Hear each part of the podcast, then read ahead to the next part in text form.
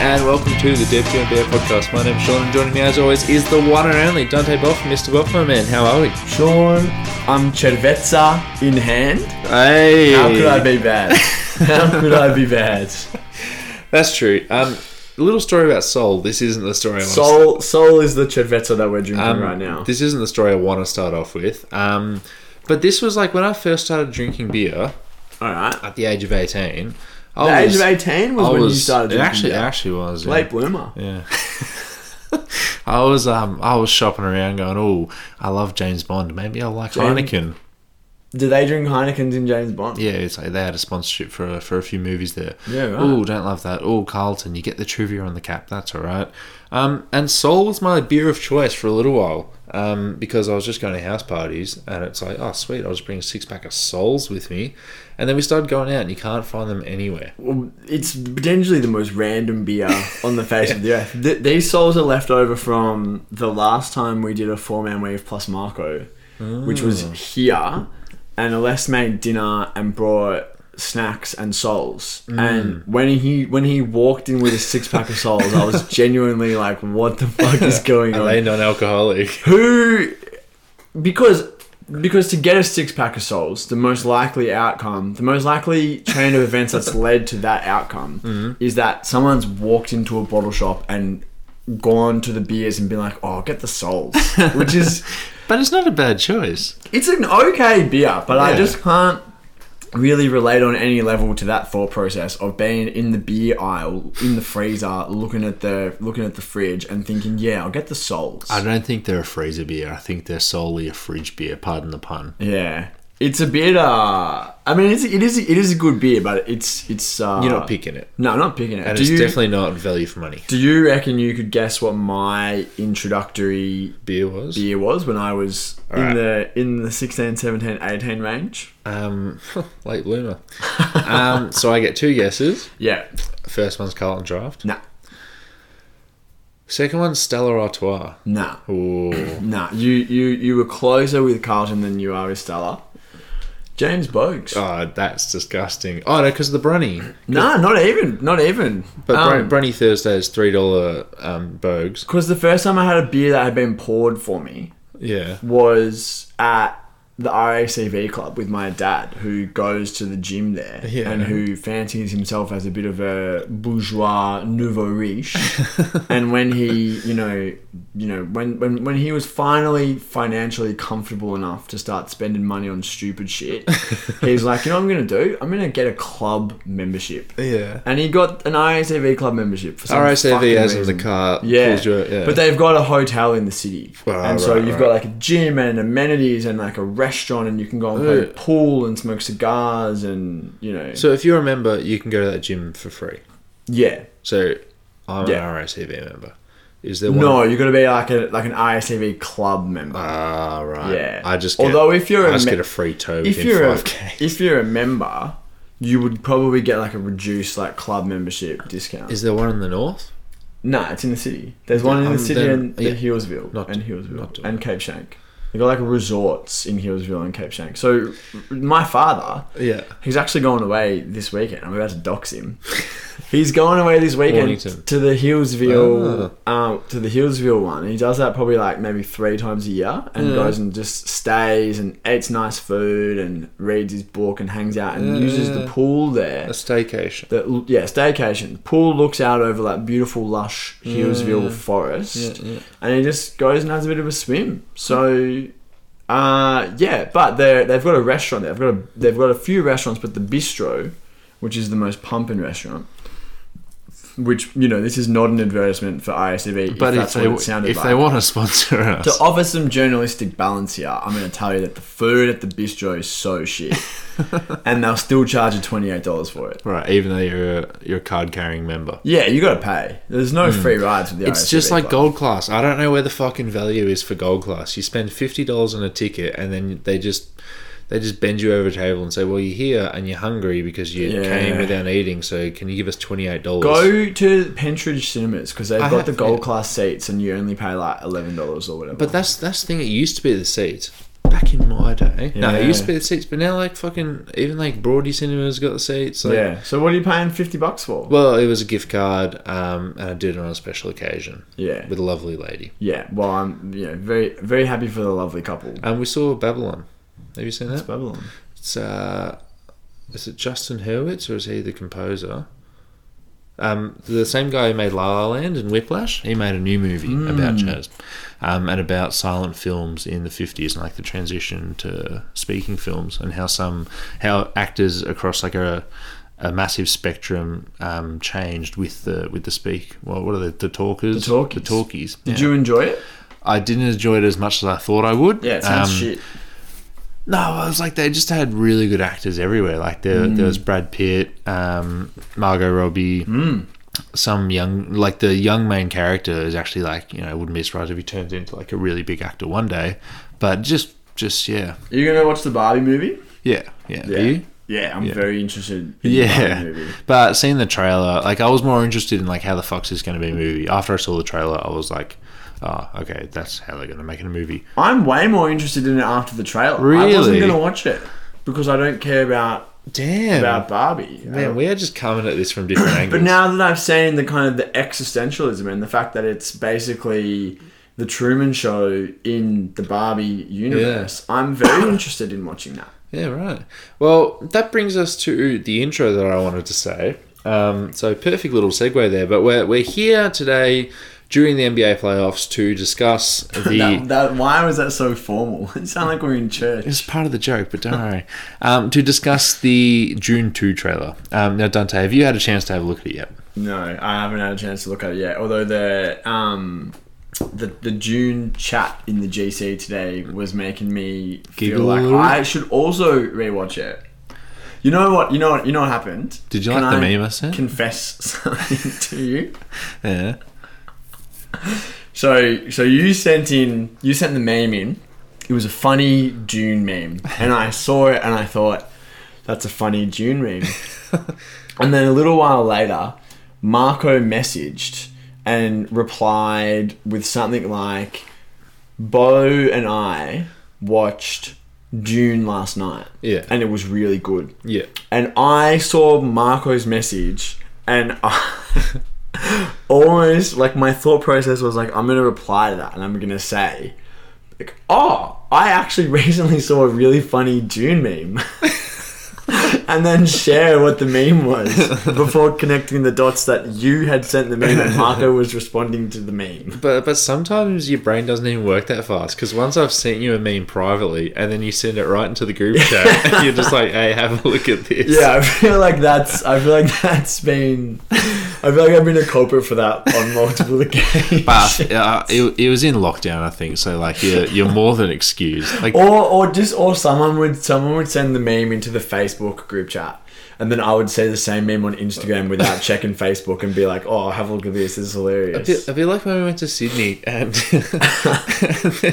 we're all talking, and then like you and I were going somewhere, and I was like, I was driving, I was like, oh, can you chuck that in the group? And then you go into the group with like everyone who's in Sydney, and then you go on Instagram, like, what the fuck are you doing? And you're like, isn't this chat on Instagram? I don't know if this is good radio anymore, but you're on Instagram and everyone else is on Facebook. Anyway, the NBA playoffs. Um, no, what about the June intro? You can't. You oh, can't. well, you haven't seen it. The trailer. Yeah. Yeah, but pretend I have. Okay, so what do you think? the Harkonnen, the Spice Trade. I was looking at your bookshelf. Do you have it? Have Nah, you read I it? I never read it. Watching the trailer made me want to read it. Um, Yeah. Because after the first movie, because I've never really read sci-fi before, Yeah. um, and I feel like it's a pretty good fucking starting place. Um, Yeah. So I sort of want to give it a go, especially because there's six movies, there's six books. Is there? Yeah, Oh, so, so there, there is a trilogy that they recognise as the trilogy, and then he just kept going. And I think he got like a friend to help co-author it. Yeah, Fuck yeah. his name like Frank Herbert. But yeah, this um, uh, housemate of the program, Llewellyn, said that he watched some interview where the director was like, "Hey, if you thought the first one didn't have enough action, this one's got too much action. You're gonna think it's like a blockbuster movie where it's like 20 minutes." Isn't of, it a blockbuster movie? yeah, but you know, like it's a, a, a Dwayne the Rock Johnson style type beat thing. Florence Pugh is in the second one. She's in everything now, That's mate. what I was about to say. Fucking hell. I don't know where she finds the time. The two takes that I resonate with from celebrity Instagram that I've seen recently Yeah. is Florence Pugh is just literally in everything. That's not Yeah. even a take I've seen. I've just seen her everywhere and been like, Yeah. what the actual fuck? And then the other one is some shit going on with Glenn Powell, who's Sydney Sweeney's co-star in some movie. And I saw some I saw a man on Instagram that was saying they just invent famous people. They just invent new famous people and expect us to like play along and who they are. Because who the fuck is Glenn Powell? And he's just getting the like the, the, the treatment that like Kim Kardashian gets where you just say something about their private life. Or like Taylor Swift and Joe Alwyn, her Yeah. boyfriend of six years. Joe who? you don't want to know. Her boyfriend of six years recently broke up, and it's like You know what? I you actually can knew just that. put the you can put that on social media and be like Taylor Swift and Joe Alwyn break up because Taylor Swift is really famous. This guy, Glenn Powell, who the fuck is that? Just getting the Taylor Swift treatment, just his name popping up that him and his partner broke up, or him and his co-star in the new movie are getting along really well. Who the fuck are these people? That Well, would just it's- be like if new like basketball players were just like populating and they'll be like like fucking like Matthew Johnson, you know, really good for the Sixers and you're like, Oh, who's that? Is he is he like a two way player? It's like, nah, he's on a thirteen million dollar contract. he's averaging seventeen a game. Didn't you know? Yeah, it's and I, I think the time for you to feel that is the Met Gala, where it's just like, oh, here's Anne Hathaway, you know, cool, cool, cool. Anyway, here's Glenn Powell. Christopher Walken is in the new June. Alongside Stellan Skarsgård. They're So- so killing is- it on the old good actors front. So is um Elvis Austin Butler. Yeah. Um, but yeah, he got in. It was like he was he was method acting too much again. So now he's just been a weird weird fella. Whatever. Do he you know what streaming platform June's on? It's on Disney. It feels- it feels like Disney. Um, feel free to send us a message if you listen to this episode if you know where it is. It's it's giving Disney, but I wouldn't be surprised if it's June Stan. Watch. Netflix. Fuck, completely hell. I, I might actually fucking around and watch June tonight. Ah, look, I tried the other day, right? You didn't enjoy it? No, it's just it was like it was Sunday at ten o'clock, and I was just like, Is there? Because I watched it in the cinemas and the whole too, thing was too. it was too loud. You couldn't hear anyone Yeah, yeah. Is, is that fixed on the small screen? no, because I started watching it at ten o'clock on Sunday after like a bit of a party. Everyone had gone to bed, and I was like, yeah, watch a movie. and then um, there's like, oh, and then I'm like, hold on, this goes on for a long time. then I went to bed, so I watched ten minutes. Um, so I couldn't tell you, but I guess I guess I should watch again. You've got until November. That's when the next. Are you saying Dune or June? I'm I'm trying not to lean too heavily into the American dirt or the Australian jet and say Dune. Oh, Yeah. yeah, Dunedin. Mm, I don't know, because because it's very American to go like Dune, Yeah, yeah. and it's like a double O. Well- but, but the but the the J is like the J is in, in place of the D. It doesn't feel good. is to me. incorrect. Yeah, that's that's that's the exact crisis I'm having. So, if you're listening to this episode, let's all start referring to it as D two. yeah. I'm I'm down for D two. Cool. Um, should we move on to the NBA playoffs? Yeah. Should we fucking talk ball? So, we'll, what did we say we'll kick off with? Lakers, Golden State. Lakers, Golden State. Um, can you just pop up a new tab and type in Real GM NBA, and you'll find the numbers for the uh, the the first game between the Golden State Warriors and the Los Angeles Lakers, and it was big enough for multiple people to message me, being like, "Man, this is going to be a fucking spectacle," and this is What just mean like, the numbers, like the TV numbers? yeah, the TV numbers. If you just go down a little bit, oh, they might not be on. They might not. Yeah, there you go. So Seven point three six. average 7.36 i think the height was about the height was about 10 million people watching this game at one time. Um, and then you know lucas can do the math there on what the lowest would be but that's a lot of fucking people. Um, they They might four. thanks But um, that assumes that, that the high and the low were represented for an equal amount of time, bringing us to roughly seven, which they wouldn't have been represented for a roughly equal amount of time. So um, it's a fucking pretty cool series you've got the golden state warriors at the end of the dynasty you've got lebron james at the end what of about what do it you mean end of the dynasty? What about this? Uh, what about jonathan this, Kuminga kid huh This, this two windows, huh? Um, at the at the end of one dynasty, um, fuck Alessio's not going to like that I said that, and you you made me say it. Let the record show. Um, the Warriors will be great forever. Um, and LeBron James obviously being at the end of LeBron James's career. Um, Los Angeles Lakers just cobbling together a team 30, 30 games ago, just hoping that this is going to be the one that pushes LeBron over the over the, over the edge. Um, Golden State struggling to get past a young upstart Sacramento Kings team, and then heading into you know a series that's just a clash of the Titans. And it is it is quite cute to see LeBron and LeBron and Steph are at the scorers table checking in together at the exact same time, and they're doing that thing where they laugh and you know. Everyone's everyone's all happy and, and you know we, we love playing against each other even though like it's pretty clear that they don't like playing against each other when it's in the finals and they, they get quite mad at each other but it's just so fucking cool. This is this is cool. I I, It's very cool. I didn't really have time to like comprehend it after the first round because I was just very happy at the fifty the fifty burger from Steph, which we'll talk about later. Um, but what what are, what are your thoughts with this series? Where where do you want to start? Well, I don't think that it's fair to look at the, and I know you're, I know you're not, because I know you're an eternal positivist when it comes to the Warriors. But this isn't like a, this isn't like a Suns from last season situation where the Suns struggled to get past a young upstart Pelicans team and then got waxed in the second round. Yeah, Sacramento w- were actually just good, mm. and they were really good, and they blew you out in Game Six on the road. Like that's that's takes metal and like toughness and execution. Mm. So the, the Kings are like a good a good team, and I think that Golden State coming out of that in seven is actually just beneficial because they they have been tested more than they've ever been tested before outside the finals. You know, that was like the the, the kind of the toughest series that they've had. May, maybe there was like a, a Memphis series in, in 2016. Like the playing. oh no, twenty sixteen. Sorry, Like yeah, yeah. lo- longer. There, Z-Bo, there was yeah. yeah. like when they were kind of first getting off the ground. They went Yeah. they went long against Memphis in the first round. They, they, they reference that a lot whenever they say, "Oh, we're down in some in some hole." They say, oh, Yeah. "Oh, well, we, we went out for fried chicken after game three when we were down two one and Yeah. just became best friends and did it." But yeah, you're right. Like we, we were actually tested. you usually just glide through as far as you go. And, and this look at- time you've been punched in the mouth, but you came out the the other side. The But we were tired in game one. Yeah, you were tired for sure. Um, and the problem that you're running into, which time will tell how much of a problem this continues to be, but there's not really a solve for Anthony Davis when Anthony Davis is on. That's just one of the kind of fundamental problems that any team playing the Lakers faces, which is like if Anthony Davis is hitting some mid ranges but not settling, and then just getting to the rim and being a beast on the glass. There's not a lot. There's essentially no one in the league, and not even a front court of, of Green and Looney who can really like stop that.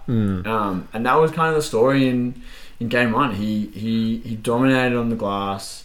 He dominated as a scorer, and you know that's that's hard to stop. Yeah, like our our kryptonite is skilled big men who are just gonna like jump higher than Kevon Looney, and then every now and again, if he's put them in the post, like Draymond Green's not gonna stop one hundred percent of people, right? Um, and Draymond Green, Draymond Green is an awesome post defender, but he's just like he's a generous six eight. But, uh, And but AD even is- just the nature is of being in the 6'11". post, you're not going to win every matchup. And AD No, is for sure. Yeah, um, And the fact that if, if AD's getting to the low block, he's already close enough to the rim to score efficiently anyway. Yeah. So you can play excellent defense in the post, but you still might give up like 65% of those shots. um, in the 2015 uh, NBA playoffs, the first round where we played the New Orleans Pelicans, um, like I think we won that in four or four or five. But Anthony Davis just absolutely killed us for that whole entire series for exactly those reasons. Like we've got.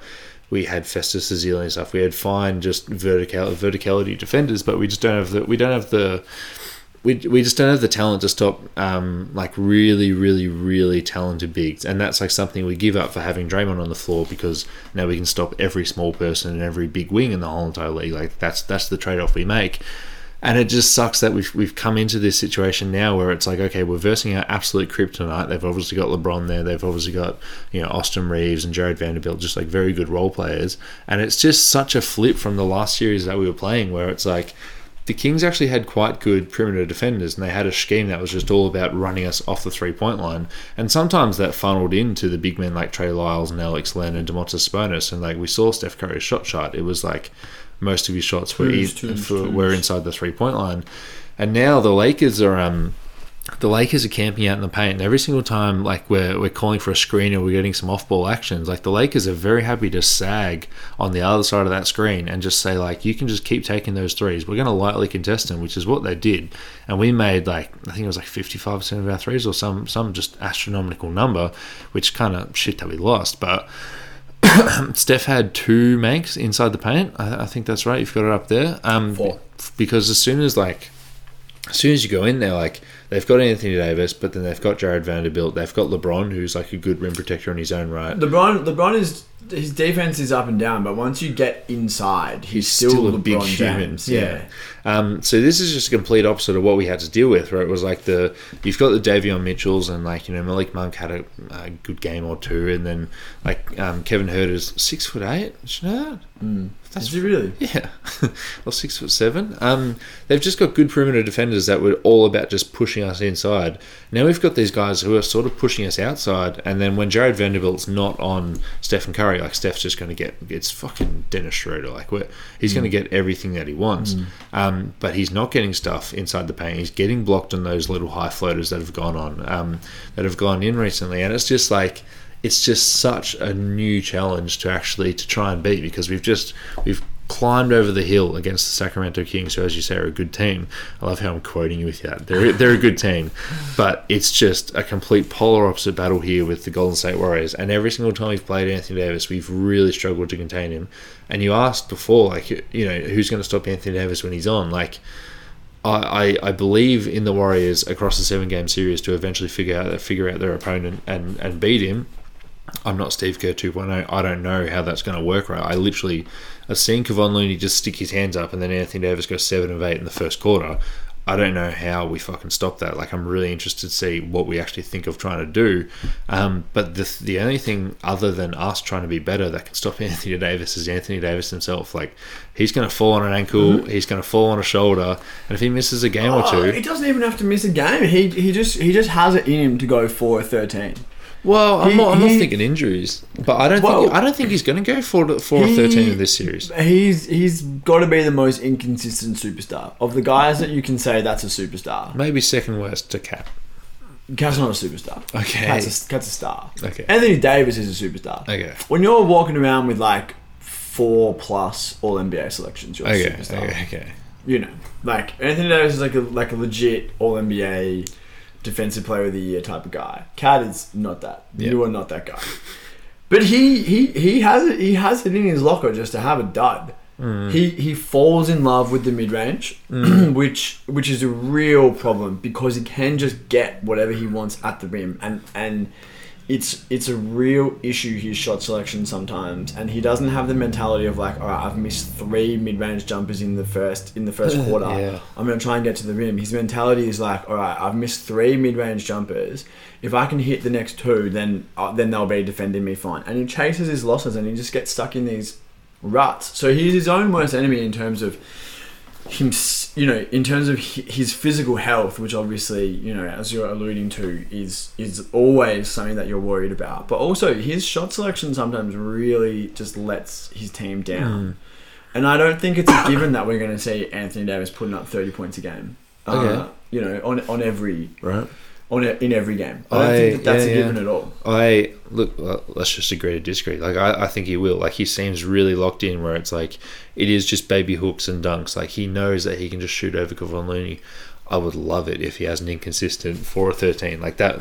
We win that game one hundred percent of the time if he does that. Um, and I just hope that Darvin Ham and the Lakers just have enough fucking, you know, en- enough enough of a sway in the locker room to say Anthony Davis. Don't just shoot contested mid ranges over Kevon Looney. You're not going to make him. It's it's it's it is I think it's so obvious the blueprint to win. It is, but it's also it's also just like guys have guys like what they like, Yeah. and if you're if you've got the kind of mid range look, and you're like, oh, this is fucking. You're not thinking like, oh, coach told me not to shoot the mid range. You're thinking like, Looney's left too much space here. I can Yeah, rise up yeah. and get whatever I want here. Yeah. Which is which is yeah, it's a problem because he's the king of catching the ball, like posting in the the mid mid range the mid to high post, Mm. pivoting, turning, facing, jab step, jab step, jump shot. No Mm. dribble, the ball doesn't touch the ground.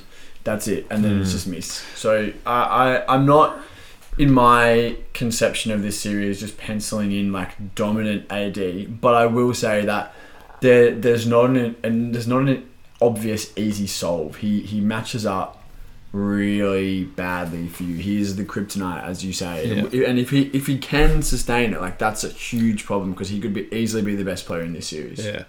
Um, and another thing that I really liked is just Jared Vanderbilt guarding Steph from from just the start of the game. And Steve Kerr realized early on that he's not going to be able to do the off ball stuff because Vando's just too long, and he's like he's very fast for how, how long he is. Um, so he knows he's not going to be able to get away with that. So he's gonna um, he just gave Steph the ball a lot and said, Steph, you're going to have to operate with the ball in your hands, just like you did in Game Seven.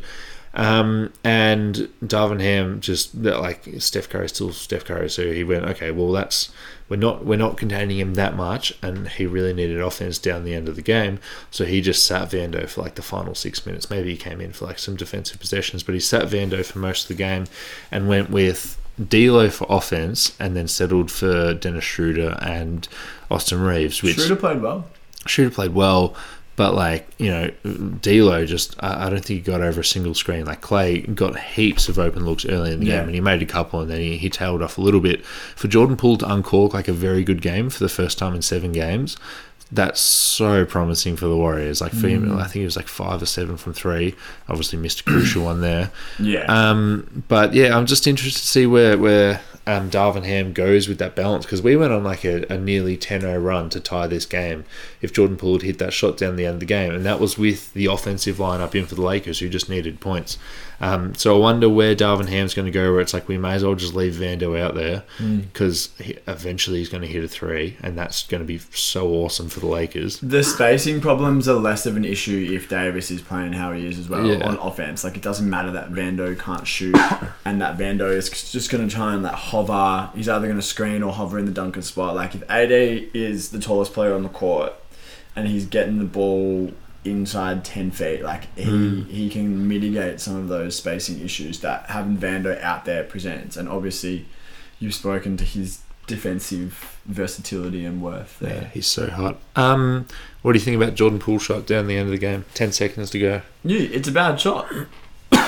Is it? Is it? Yeah, it is. Like maybe you should have taken a in, or just like Yeah, I mean, there's literally a million other a million other things you could have done. You there's, could there's ten seconds on the clock. you could have you, you had ten seconds. There's no rush, so you could have got a better lock than a look than a thirty foot three, Mm. which is for a good shooter, uh, thirty percent proposition. Mm. For better shooters than Poole, that's a thirty percent shot. Yeah. Like for for Steph and Lillard, that's a thirty percent shot. Yeah yeah, yeah, Take take a dribble in, bro.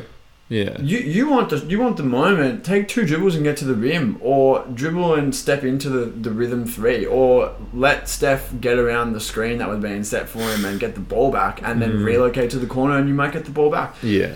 Um, I think it's a, I think it's a bad shot. That being said, like, it's just a it's one moment in in an entire game, Mm. and yes, you have to execute in those moments when the the the situation is as high leverage as that. But it doesn't necessarily like it doesn't mean anything. Yeah. They, they lost the game doesn't mean anything other than than, than that. Like Yeah, there's nothing yeah. really to be inferred about Poole or about the Warriors offense or whatever from Yeah, that. yeah, yeah.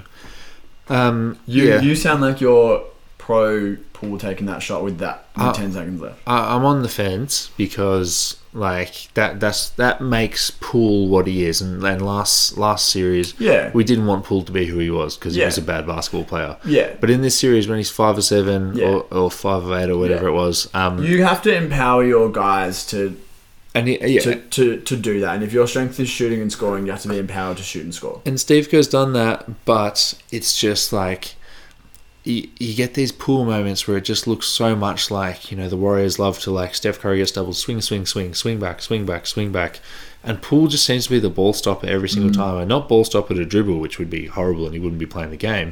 Ball stopper to like just get the shot up. Yeah. Um, and I mean, all the Warriors came out and said we're happy with that shot. um, uh, I'm still I'm on the fence. Like maybe if this goes down to a game seven and we lose, I'll be extra mad about game one. But you're I'm not. gonna have those moments in the playoffs, and they're like not all gonna work. And Yeah. and in the in the macro, the difference between a thirty percent shot and a forty percent shot, it's not huge. Yeah. You know, it's not huge. He's a young he's a young player who's really struggled. He obviously has like a mentality. Yeah. We know that from his last three seasons. The mentality is like, I'm a scorer, I'm going to get mine. Mm. Most of the time, you're harnessing that for the benefit of the team. Yeah. And if this is one of those things that you just have to cop and say, oh, well, we don't want him to hesitate, we want him to be taking that shot, if that's what this means, then I guess you shrug your shoulders and say, okay. It doesn't change the fact that in a vacuum, 10 seconds left, that's a bad shot. Yeah, Because you yeah. could have got that shot with four seconds left. Yeah. You Yeah. know? Um, I saw a tweet that remember when, remember when he was falling over in the King series. Yeah. So and then someone said it looks like Steve Kerr when he subs him in, he spins him around three times and then tells him to go. Um, before we move on, uh, what's your prediction for this series? I th- I think the Warriors are gonna win because I have faith in the adjustments. In how many games? six or seven. I got Warriors in five. Yeah, well, you said that in the group chat before the start of this game, and you you're standing your ground. I see. Yeah. Um, is that a standing your ground call, or you think you think that the Warriors are gonna win four games in a row? We are, are playing Jordan Poole down the stretch to play that like that new death line up where you've got Wiggins at the four, um, and Poole in there, and they couldn't score. The Lakers couldn't score the basketball with Poole out there for like the last five, six, seven minutes. That's such a good sign, and we sure will. I'm I, I'm I'm pleased for your optimism. Um, what's the next series you want to talk about? Let's talk about Boston, Philly. Uh, Boston blew Philly out today, 34 points, uh, to tie the series at 1 1 after they narrowly lost game one. And I have really enjoyed watching the Sixers this, this postseason. Um, but I think there's. And and I'll just before I before I go on, I'll say it's one it's one one. Phillies won a game on the road, so the Phillies got seized home court. They've done their job. They've done what they need to do. Yeah, but somehow it still looks Somehow bad. it still feels really bad because you win narrowly Mm. on a great James Harden performance, and then the next game you lose by thirty four, and James Harden is a minus twenty one shooting two for fourteen. Yeah. Um, pinch me, where have I seen that before? um, all of a sudden, we're kind of like back to where we've always been with the Sixers, where you don't know what you're getting from James Harden because not only has his quality and style of play changed so drastically since he's been a Sixer, um, but he also does have a statistical history of performing far worse in the playoffs. Mm. Um, Yeah, I was surprised to see that the 45 points he scored in game one was a career playoff high. because he, I I mean, because there's, there's stinkers. I, I get it, but Yeah, it's yeah. like, damn, like, Yeah, it is. It is. It is. I, I had a similar thought. So you're kind of like, okay, well, we we can't really rely on James Harden. Like, we don't really know what we're getting. Yeah, he had he had 45, awesome, but he he's just followed that up with with an absolute dud. And then Embiid as well. Embiid coming back from the knee injury. He only played 27 minutes today because they were down. And like, well, we're not going to fucking make this guy play 38 when we're already down 20. So he had 15 points, five blocks. So he's kind of like looking looking the goods on the defensive end. But he was really good defensively against the Nets. It was the offensive end where he was not really performing that well. And part of that was the fact that the Nets were just making him get the ball so far from the rim and then putting everyone in between him and sending doubles and his job in the, in the offense when that's the defensive scheme is just to get off the ball early. And if you get the ball back you get the ball back. But if not it's a 4 on 3 and your team has the advantage. And he hmm. did that. But all of a sudden where two games into the second round where you, you you can't confidently say that you can rely on Harden to give you like all star level play, yeah. and where we're two games in and Embiid is yet to have a dominant playoff game, and he has not historically been a dominant playoff player. The the Sixers' recent playoff history is littered with disappointment. He's, he's 1 and 9 against the Boston Celtics. He's one and nine against the Boston Celtics in the playoffs or in, In the general? playoffs. Well, in the playoffs.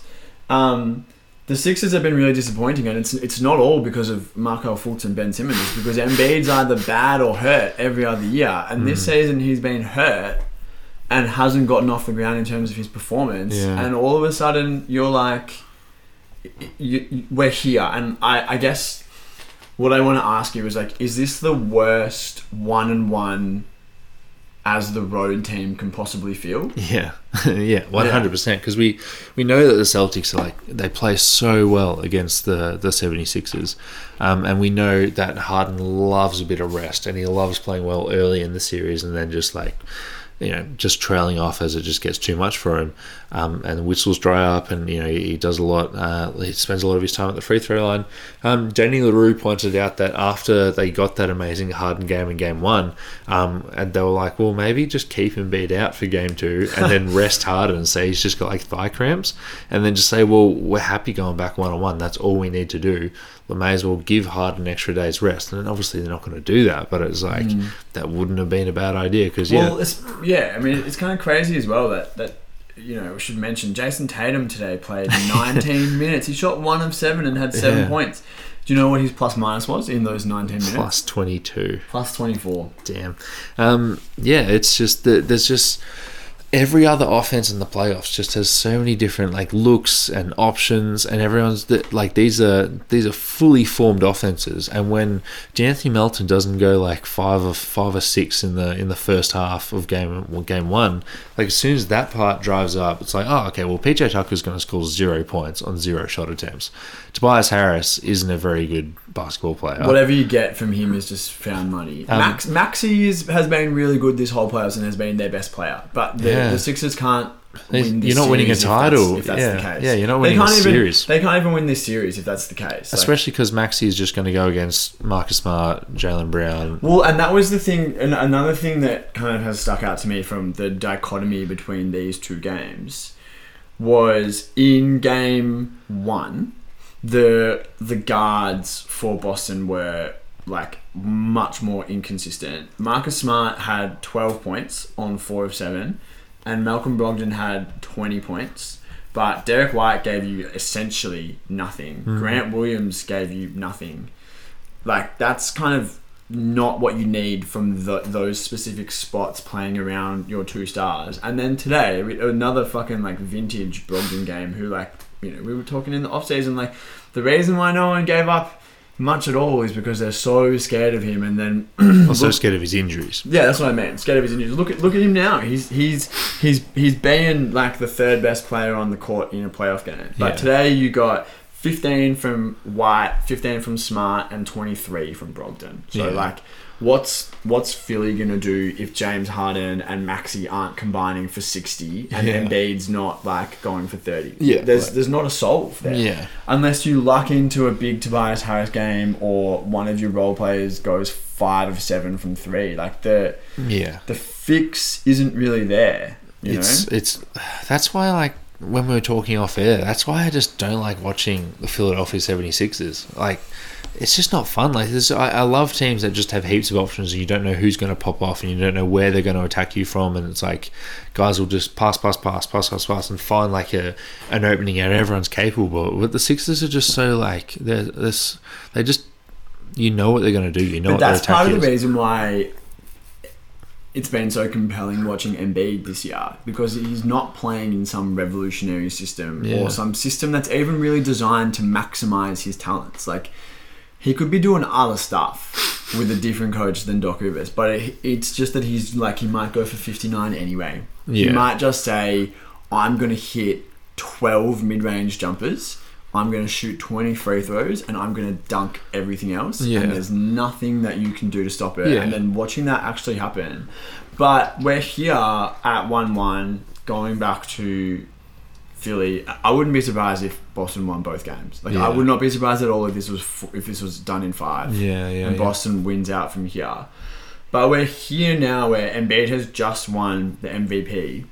And I feel like we could be on the verge of the exact same narrative emerging about the two previous MVP winners, which was Giannis and then Jokic won it when they had had no tangible, you know, like tangible air quotes for their basketball commentariat, which, you know, only deals in amazing finals wins or losses. Yeah. They both won MVPs without having had that. with having a bit of a reputation as like not delivering in the playoffs, Yeah. and Embiid has not delivered in the playoffs ever, and now, now this Now is where we an are. award. Yeah. Are we are we about to like turn into the turn the dialogue into that? You know how it was after Giannis won his second MVP, where I hope so. I know I know you have a horse in the race. But the dialogue was vicious when when Giannis, you know, when the Bucks went out early after mm. Giannis won his second MVP. They were like, "We can't give it to this guy. He can't get it done when mm. it matters." And Embiid is Embiid is is about to kind of approach this threshold. Mm. If if he can't rally this team on the back of a knee injury and with an inconsistent co-star. Yeah, uh, I can. Well, let's let's talk about the the MVP then. Like Joel Embiid obviously won the 2022-23 uh, NBA MVP, beating out Giannis and Jokic. Um, and Did you know that he tweeted about it in 2014? yes, Yeah, I did because it was Um, all over social media. did you see my reply? No. Because he's like, "Oh, this this will this will be me," and it was like he him tweeting his MVP ballot. Yeah. and, like, it was like you know It was him, Kobe. LeBron, Kobe, and then Chris Bosh. Yeah, and then I said, "Oh man, I also had Chris Bosh fourth, fourth on my ballot. Melo, Melo was seventh. That's CP3 was sixth. Pretty crazy that like there's only two guys on that list who are still there, like CP and LeBron. Like Melo's not even in. it. Melo's a celebrity at the fucking Garden for Yeah. playoff games now. Yeah. Like that's that's how far you've fallen. And anyone can be a celebrity now. What about your guy, Gary Powell, Glenn. it's just Gary Llewellyn's dad? It's just insane. It's just insane. Um, yeah, so the MVP, I, I mean, we both we both said Jokic, um, just because we, we value what he does more. But like, it's just it's just so crazy. Like looking at what Jokic is doing against the Suns, which we'll talk about in a minute, and then seeing Joel Embiid, like, yeah, he's playing hero ball, and yeah, there was that article earlier in the season where it's like, man. Yeah, he sees a double coming, and some people might pass out of the double, but he sees a double and goes like, "Yeah, this is gonna sound so cringe, but Kobe, like, that well, that was what the article I said. know. That was what the I- I, know was. I'm quoting it, but it still feels Yeah. cringe. Um, He's watching, but and he wants and he wants to shoot it over two guys instead of just passing it for an open guy. And it just like you and I didn't like you know the way Kobe played basketball because we didn't think it was like the greatest way to play basketball. Some people do, and that's just a difference of opinion. But like we're seeing in the playoffs, when everything just gets a lot tighter, you can be rougher. Shots don't go in as much as they usually do, and Embiid's just never delivered in the playoffs.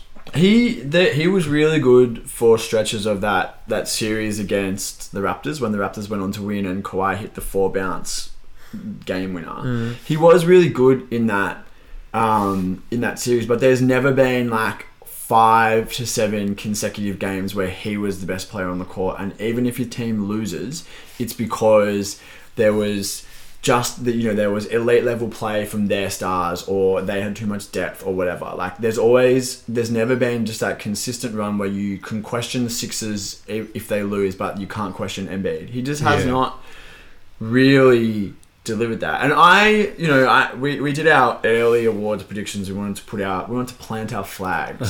And we both picked Jokic. I mean this team won 54 games. Embiid averaged 33 33 Yeah, big number. 33 in a season where And Shai 12. averaged thirty-one. I know, but I know it's, 33 it's still a big number. When you when we talk about who's ever averaged that much, we're, we're getting into the, the company of the greatest scorers to ever ever Yeah, play. yeah, It's like yeah. Wilt, Kobe, MJ, Iverson, Bradley Beal.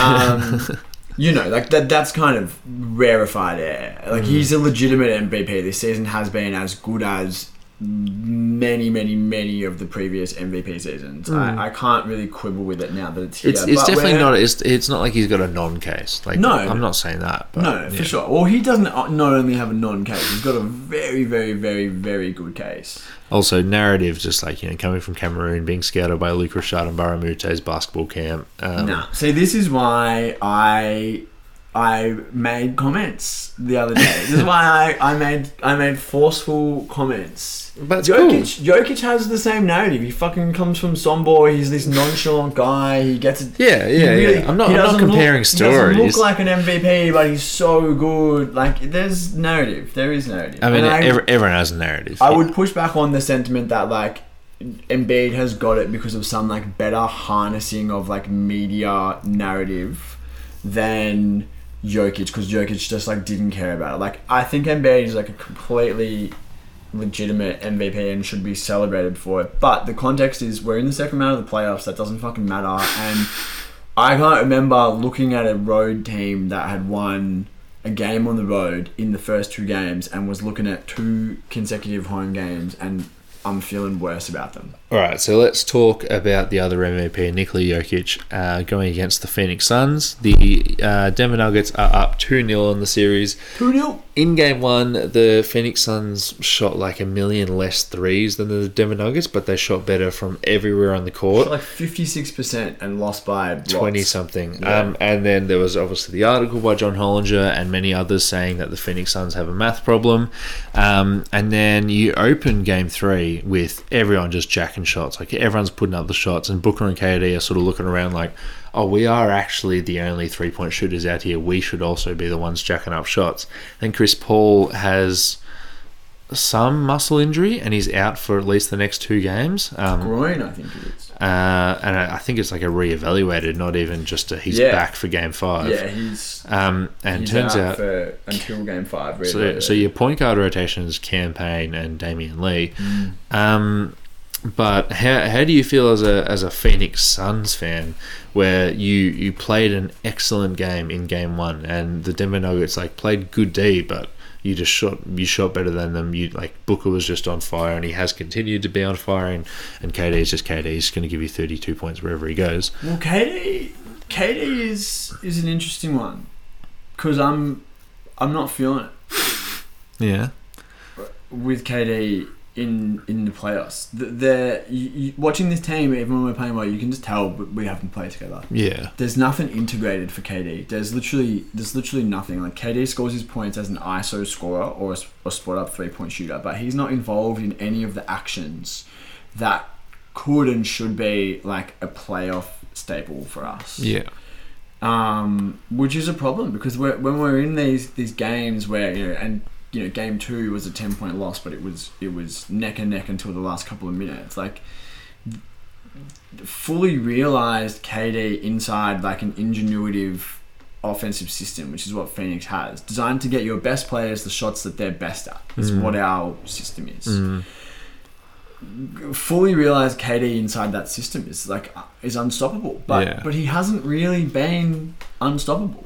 Because of the injury, he's played seven games before the season started, and then Well, but, but- well, I mean, he he's also playing like forty minutes a night yeah, every night Yeah. because we don't have anyone behind him because because we're relying on Josh Okogie and Torrey Craig to come in and give us our like wing minutes, which Yeah. pose obvious obvious problems. Yeah, um, I I'm a little bit shocked at how great Denver are doing because, like I said, in the first round where I was like, okay, Murray's playing well, um, and even like Murray had a horrible game last game, but Jokic just willed them to a win. But like Murray's playing well, um, and the Jokic Murray two man game, like you know, Jokic just clears everyone out. He sits there with the ball. He goes, "Where's the worst defender? Oh, it's on KCP. Come on over here, set a Mm. screen. All right, come back over here. Let's put Cam Payne into the blender." And it's just like like you know, a ten point lead was just weak side pick and rolls with um, with Jamal Murray and Nikola Jokic, and like it's, it's still unstoppable against a better team. Um, but I'm surprised at how well they are doing. Like the the fact that they didn't shoot, they didn't shoot as well as their opponent in game one, but they still absolutely like blew the water out of you, blew, blew you out of the water. And then um, yeah, a bit of a, a much more physical game. You guys are definitely putting up more three pointers, like in a very intentional way. Yeah. But and they're still coming away with the win. And it's like yeah, the the playoffs don't start till the road road team wins a game, but it's it's looking pretty good. It's a lot harder to win four out of five than it is to win four out of seven. Yeah, yeah, yeah. Golden, Golden State's going to find that. Yeah, well, yeah. Few few teams, few teams might be finding that. Um, the other thing that that is is kind of filling me with dread is DeAndre Ayton. Yeah, because we talked last week, you know, before the start of the series, that Ayton has historically played really, really well against Jokic and the Nuggets. It's just not the case right now. He he sucks, man. Yeah. He in, in in ways that are like so you, you shouldn't be talking about a player's effort in the second round of a playoffs a playoff series For where a max player. for a max player, but also on a team where this team could go to the finals. Th- There's a conference finals spot on the line, and Hmm. he's just walking and he's not contesting Yeah. let alone the fact that he's like he's he's in in the wrong place defensively, which we talked about last week had been a major problem for us against the Clippers. Like not only the fact that he's not like committing, but that he finds himself in no man's land where he can't contest a shot or grab the rebound. The same thing has kind of happened again, and Jokic went for 39 in game two, like literally mm. ate him up. Yeah. And we can't we can't win when we're playing small most of the time with him as our five Yeah. and him not just be like a glass eating monster, rim runner, set solid screens, block some shots. Like he's he's really given us nothing, mm. and and it's not um, that's not something that's not a context from within we can emerge with victorious. Yeah, and I was watching game two at lunchtime, and then my colleague turned around and was like, "Oh, basketball!" You know, he doesn't watch basketball, and he was like, "Oh, what's going on here?" Because I was just, I was, he could hear me going, "Oh, what the hell?" And he's like, "Oh, what's going on?" And I'm like, "Oh, fucking Phoenix just put in this guy Bismack Biyombo." They're like, "Oh, well, you know, what's his story?" I'm like, "Oh, he's just like very bad at basketball, but the coach likes him for some reason." And he's like, "Oh man," I'm like, "Yeah," and this really good center is just every single time he sees him licks his lips, and every single time any of the other four dudes on the court see him, they're going right at him, and he's like, "Oh man, that sucks." I'm like, "Yeah, but." He did donate his whole entire salary to a to a hospital back in Africa, so like he's not all bad. But when it comes to basketball, um, and yeah, so this this this game too is also like quite quite chippy and quite you know guys going back and forth. And these these two teams have had a history of sort of you know getting into each other's Guernseys, um, and yeah, so uh, KCP, yeah, he I think I think he thought he he'd been fouled a few times, and it was, might have just been like a playoff foul. KCP when he's angry just grabs the ball for a jump shot. Like he's just sitting there waiting. He knows that he's going to get a wide open shot, and you can just tell he's angry from the last couple of plays down. And he just like jumps as high as he possibly can. Like, he jumps so much higher when he's angry, and he just jumps like way, way, way too high, and then just throws this perfect three that just splashes. And he's like putting up signs and just like it looks so fucking cool. But just. Just makes you want to go out and just jump to your apex on a jump shot, but um, Never works well for me. never works well for me either. But um, uh, Michael Malone's playing Bruce Brown down the end of this game, like the last six minutes, which is like pretty fucking cool that you can just sit Michael Porter Jr. and still win the game. Um, but Bruce Brown was getting into um, Devin Booker's head, and then uh, I'm sure you saw the video that I sent in the group chat where um, Bruce Brown set a screen, Devin Booker, and Devin Booker's just like uh, lazily grabbed his jersey and then pulled him, and they've gone into each other's faces and just walked Yeah. away. Booker spent too much time around Chris Paul. Yeah, uh, well, I mean, I don't even need to say it anymore. Yeah, no, you don't. Um, which sucks because Booker's such a fucking cool player, but just when he does shit like that, Yeah. I mean, I'm like I've made peace with my relationship with Devin Booker, which is that ta him take him or leave him, Mm. but he's my absolute favorite player to watch play basketball yeah, he's because he's so just so fucking good. good. yeah, But it, it, his his you know his performance is being is being wasted right now, and CP is out. Mm. Cam Payne, who's really struggled since he's come back from injury in the playoffs, is going to be our starting point guard, or it's going to be Booker on the ball heaps more, yeah. which I think is actually a workable solution. I you go so Booker too. and wings.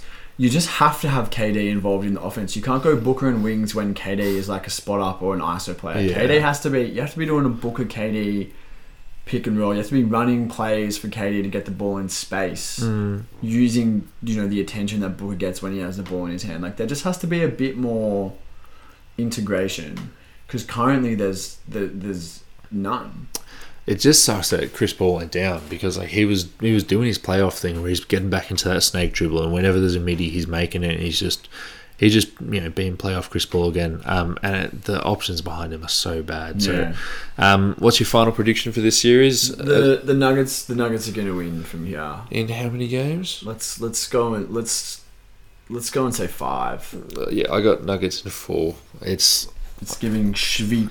yeah, you got Damn. yeah. It's, well, that uh, yeah, I I mean I, I would obviously be very disappointed. Um, should we hit on the Knicks and the Heat? yeah, you can. Yeah, this this been a fun uh, fun series. Yeah, It, it it's it's it's giving. I mean, we talked off air before that I really enjoyed watching the Cavs and the Knicks play because although there was just some terrible basketball, it was always fun. Mm. It was always always always fun. And and game one in particular was so much fun. Watching Jim Butler just do his thing again.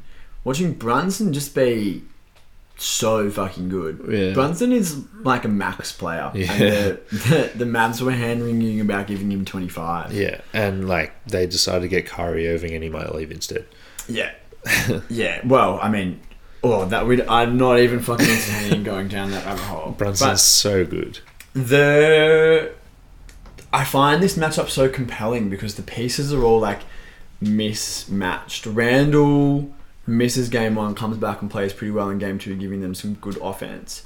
RJ Barrett puts up the absolute worst 26 points on 8 of 16 shooting I've ever seen. Yeah, but he was the first guy under the age of X to do something while Yeah. in his second playoff series or Yeah. something. He he just never makes playing well look worse, and that's when he's actually playing well, Yeah. which is you know which is rare enough. Um, but the Knicks trying to cobble together like workable offense with Randle kind of limited or unavailable. Their best player being this diminutive point guard who's mm. just shooting so well and like getting to the rim, and then just like a collection of defensive role players is really interesting. And then whatever the fuck is going on for the Heat, with or without Jim Butler, who, Yeah. who missed missed game two, but Marco messaged in the GC at one point during game two.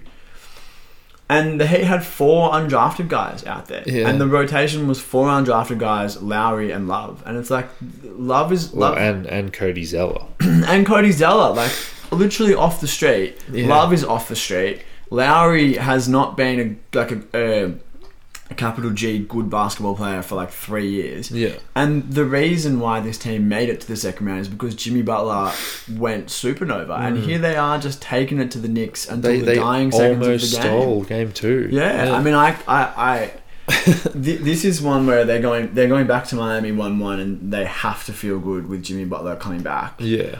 I don't know if they have the horses to to, to win this series, but I, I've got a feeling that this is going seven. Yeah, I, I've got a feeling this is going to just be an absolute war of attrition, and it's just going to be like fun playoff basketball. It's a war of attrition, and you're not going with Jimmy Butler, which is like pretty bold. But um, yeah, it's just I don't know how the fuck they came close to winning game two. Like it- you, you look at the box score, and it doesn't even make sense how they came close to winning. Like Kevin Love's failing out every single time he gets on the court, and like because he, he just can't defend. yeah, and like behind him is Cody move, Zeller. if you if you dribble against Kevin Love, he's just like, oh fuck, I'm in the wrong place. we, we all we all watched Bam Adebayo just completely like shat his stacks couple of a couple or maybe last playoffs. Like Bam Adebayo On the reg, Bam Adebayo. Yeah, he just does. He just doesn't want to. Again, I've said two cringe things now, but he doesn't want to be that guy. Yeah. that that's that's fine. That that's who he is. Um, Kyle Lowry might not be as good as Gabe Vincent. Gabe Vincent might not be as good as Kyle Lowry. Like we we just Depends on which version of Gabe Vincent rocks up. Yeah, and like there's no Oladipo who's a wild card who could you know he had a good playoffs last season, which Yeah. yeah, a bit sad for Oladipo. Like he's out Very for twelve months. Um, He that bloke must have done everything in the knee.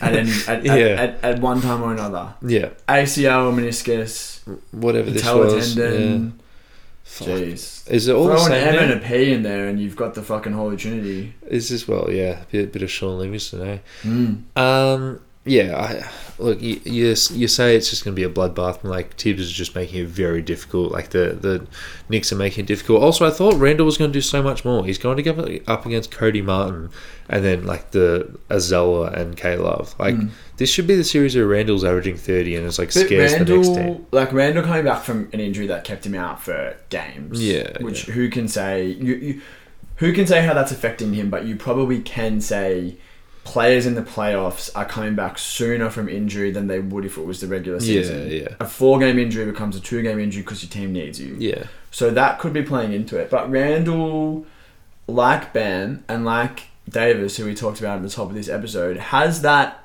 in him to just throw up a stinker, and mm. Randle will just shoot six threes in the first quarter mm. and then just keep shooting them. Mm. And it's like, brother, you're a tank who can dribble the ball. Get to the rim. Yeah. Just get there. But he doesn't. He doesn't always. Um, Knicks conference conference finalists is an interesting one. Would, would this be a little bit like the Hawks a couple of years ago?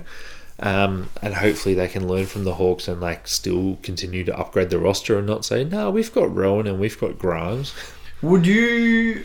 Well, to answer that question, how do you think? Let's just assume that Boston makes it through. Yeah. to the conference finals.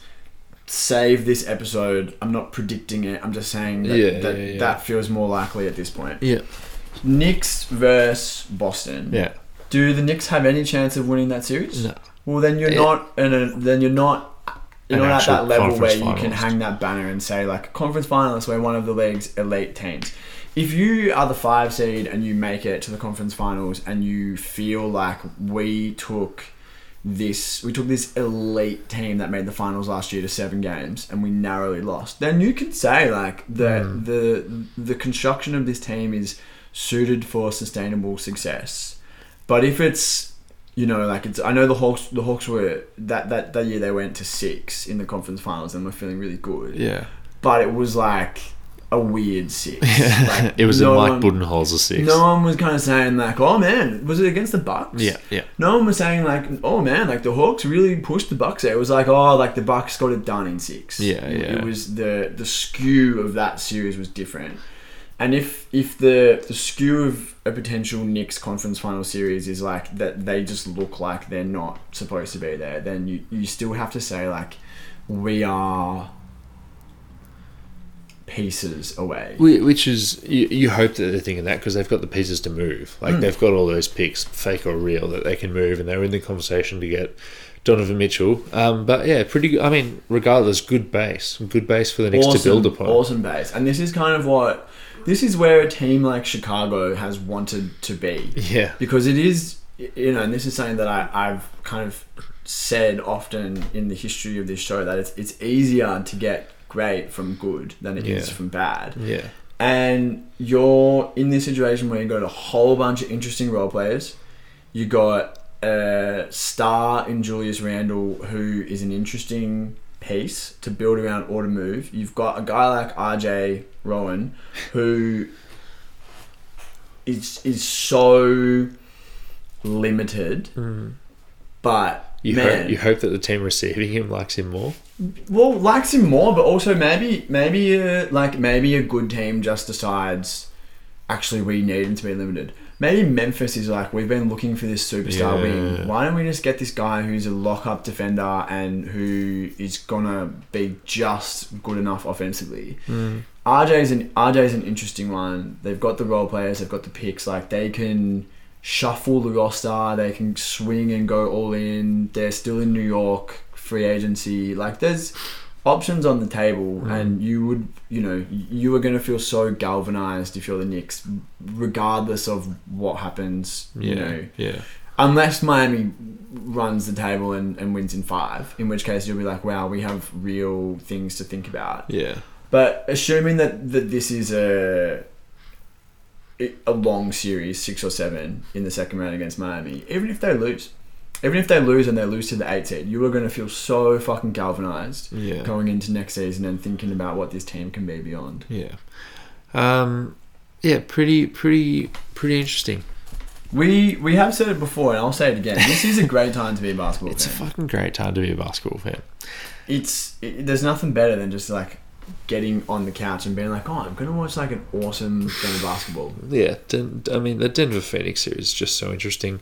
Um, did you want to wrap up with some other series, or do you just want to laugh at Dillon Brooks for a minute? Oh, can we laugh at Dillon Brooks? Yeah, of course. So Dillon Brooks. Um, Oh, So he got. someone back out the clown car noise. Can I- Nice Kylie, put in the fucking clown car. I'll, I'll start it off by saying um, Dillon Brooks has been fined twenty five thousand dollars for not appearing uh, well, for not being available to the media for the last two or three games of that Lakers series. Um, he obviously talked a lot of shit, and then he should be in prison for how much shit he talked and then just disappearing. shit talking, punching balls, um, and then just not going. I, I was worried. I probably said like 20 episodes ago, fuck, it's looking like the the Grizzlies are going to use their cap space on um, just re signing Dillon Brooks and saying, yeah, he's our small forward of the future. But I will say, I will say one thing um, that Dan Feldman pointed out, where it's like Dillon Brooks is a wing. He's supposed to be a good three and D wing, but he just hasn't been able to defend or shoot threes. But like when he was good and when he became a rotation player, it's because he was a good three and D wing. And maybe, maybe he's a three and D two, not a three, but whatever. Um, for the Grizzlies front office to have this asset bloom, for them to move on from De'Anthony Melton, who might be like the ideal fit there right now, for them to move on from him and say, okay, Dillon Brooks is our guy, to have all this stuff go go on behind the scenes, both from Ja Morant and the gun stuff, but then just from Dillon Brooks talking shit, just so much that he's just you know made an enemy out of himself from just every fan ever. Like even Grizzlies fans you see on Twitter are like, yeah, no, this this dude does suck Hard to root for. hard to root for. Um, for them to to fumble the asset so much, where maybe they can make it into a sign and trade, but they're just going to lose a young three and D wing for absolutely nothing, and he might not be good, but Well, the thing though with that, this is not motivated by the on court stuff. On, yeah, they're, oh, they're- 100 percent. we can see that he would be, it would be really fucking difficult to be his teammate and watch him go and talk out all sorts of shit Yeah. and then dip from the media and any sort of accountability when you got blown out on your home court by 40 points. Hmm. It, it would be really difficult for you to be like, oh, well, fucking like Dillon, I guess we, we're, we're riding with him, but who knows what's going on behind the scenes. If he's a fucking dickhead where we can see it, you can, you can, you can infer that he's a dickhead like where, where you can't see it. Yeah, Um, it's just whoever whoever's the next three and D wing in there, whether it's Mikal Bridges or OG Anunoby, or Yeah. you know if, if it's like one of the good three and D wings, or whether it's just like Rowan some Barrett. yeah Rowan Barrett, you know, let's not call Fuck. him good. fuck OG would just be so good there. Yeah, but let's just say it's a bad OG, right? Like they're going to be so much better Yeah, because that dude's going to take seven But shots a game. is. It's pretty unprecedented that literally as soon as the series is over, They said we're there's not a media report saying under no circumstance will you be returned. Well, the Shams had one today where it's like there is still some interest. I think that was the the wording. There is still some interest in. He'll get 12 mil from someone. Well, so I I wrote an article for pippenainteasy.com Bloody hell. uh, suggesting a sign and trade for Lonzo Ball, and then It's a a Memphis fucked up sentence. Memphis can move Lonzo Ball's salary, which fits perfectly to OG Anunoby's salary. And if they, if Chicago are going to give up a pick to give away this massive salary, and you know, it's inverted commas, in- bring in a good player, so mm. in a sign and trade to they get the good player and they dump another forty million dollars of Lonzo Ball, give up a future first round pick from Chicago. You can mm. even protect it if you want. Mm. Then all of a sudden, Memphis have a salary that mixes that swaps perfectly for OG Anunoby. They give up every pick they have plus one more Chicago pick. Let's just say it's five first round picks for OG, which I don't think it would be because he's only got one year remaining. Well, remaining. with that amount of capital, you could even talk about Siakam if you wanted to. Yeah. Siakam's not off the table. And that would be an interesting inflection point for what kind of team you want to be. yeah. Do you bring in the archetypal 3 and D role player who's got like a bit of scoring sizzle, or Triple J at the five. Triple J at five? Yeah. So, I mean, like that. That's interesting. Yeah. Um, so I, I quite liked it. And then because because Chicago, like, how the fuck else are you improving? Like, it doesn't look like Lonzo Ball play basketball again. From Toronto's point of view, they can play that game with Lonzo and say, okay, we're going to waive you for medical reasons. And they might just get $20 million in, in free salary. Well, if they're thinking about trading Everyone. everyone anyway, they don't even have to wave him. They can just li- literally just let him sit there. Yeah, but but this this this wouldn't be waving. Well, I mean, it would be, but it would be different to waving because you, wouldn't would- have to eat it. You would, yeah, you would get that. you would gain Yeah, twenty million, and that for a space. rebuilding But I mean, like the other, the other for whichever team ends up with Lonzo, because it's safe to assume. I think that he will be moved from the Bulls. yeah. Oh, eh. I, I think so. okay. I don't. I think so. well, I mean, you're the one that's ran for picking the league, so I should defer to you. Well, once a month. Whoever, whoever, even if it's the Bulls, you can just leave him Hmm. and know that if he comes back and plays 10 good games after he's fully healthy and looks like Lonzo, then you've got a good trade asset. Even Yeah. before he's come back, you know, a team that needs a good backup point guard knows that he is going to be healthy for the season. Like, you could get, you know, assets. You could get, like, a role player who better better suits your needs or a couple of seconds or whatever. You could cut bait on him and just have this the free space. But like he will be a movable asset because everyone knows what he's like when he's when he's um, healthy, and that's if you want to play a quick hitting, fast paced style with a good point of attack defender. Like he's he's he's your guy.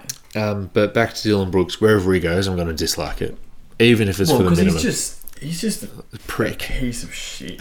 yeah, I've never seen someone unite the clans against himself quite Yeah. like like like everyone has like everyone has stands. Everyone has the the people that are like, oh man, like you hate to play against him, but like Yeah. out, you love to be on his team. Dillon Brooks has just alienated from the media and the fan base, from NBA fans in general, and it appears his own team Yeah. alienated every corner of support that he could fall back on. Him and Grayson Allen. Yeah. They're just sitting on an island together. well, I mean, Grayson Allen even less so. He's such a. He's just He he shit. he is, but like in a different way. Dillon Brooks is like it's it's. I'm you know gonna gonna acknowledge that I'm leaning into hot take territory here, like Skip and Stephen A. territory. But it's it's cowardly for Dillon Brooks to be like, I'm gonna talk all this shit. I'm gonna get in the face of the greatest player that has played the game. I'm Gonna get in his face. I'm gonna talk to the media and talk shit about him. And then as soon as something doesn't go my way, I'm I'm out here. I'm dipping. You you can't get a hold of me. Like Yeah, that's it's that's, so that's bad. cowardly. That's really really cowardly. Yeah. Um, and and if his if his behavior on the court and to the media is indicative in any way of his personal character, it ma- makes complete sense that this is why Memphis is taking the unprecedented step of telling media Yeah. days after they were eliminated from the playoffs that this guy's not going to be back. Yeah. Uh, and on that low, but also good for us note, we're going to wrap up episode 195 of the Deep 2 NBA podcast. Let's wrap this puppy. Actually, no, we won't. Sorry. Lukey's got an article on deep2.com. Lukey's Five storylines to follow. There's no way this bloke has been writing articles from Sophia, but he has. But he has, and he, he will continue to, and he wants to. He's killing it. Uh, he's also writing for Fansided. Um, you can check him out at LKP underscore B-ball. He's got a professional Twitter account. Is there like a dot com? Oh, that's his. That's, That's his his Twitter. Twitter, where Oh, I'll, I'll all bet- of his better content. make a Twitter and give him a follow. You've got one, the Deep 2 NBA. Um, yeah, check that out on the deep2.com. Yeah, five storylines to follow for the upcoming WNBA season. I, I interrupted you to tell Yeah, to yeah. dox him and tell everyone where he is. um, but Well- yes, you can see that on the the deep2.com as well as lots of other timeless uh, pieces of long form basketball writing. So And, and timed if you just want to support us. Yeah, well, just jump jump in there and give give a couple of clicks. Click around. Click on some different articles and subheadings. Open up and, tabs, Yeah. leave them open for five minutes. Yeah. I check that. Yeah, come on, throw us a bone. Um, Dante, I'll speak to you next week. We were over the moon when we first heard that the NBA was going to be televised on Australian free to air TV in the 2019 20 season.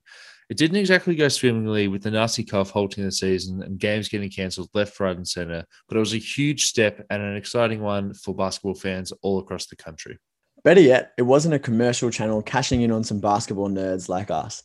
It was SBS, one of our public broadcasters. Unfortunately, the NBA wasn't the only thing SBS was pushing last season. They also ran advertisements from Sportsbet, Ladbroke, Bet365, BetEasy, and Neds, some of the biggest sports betting companies in Australia.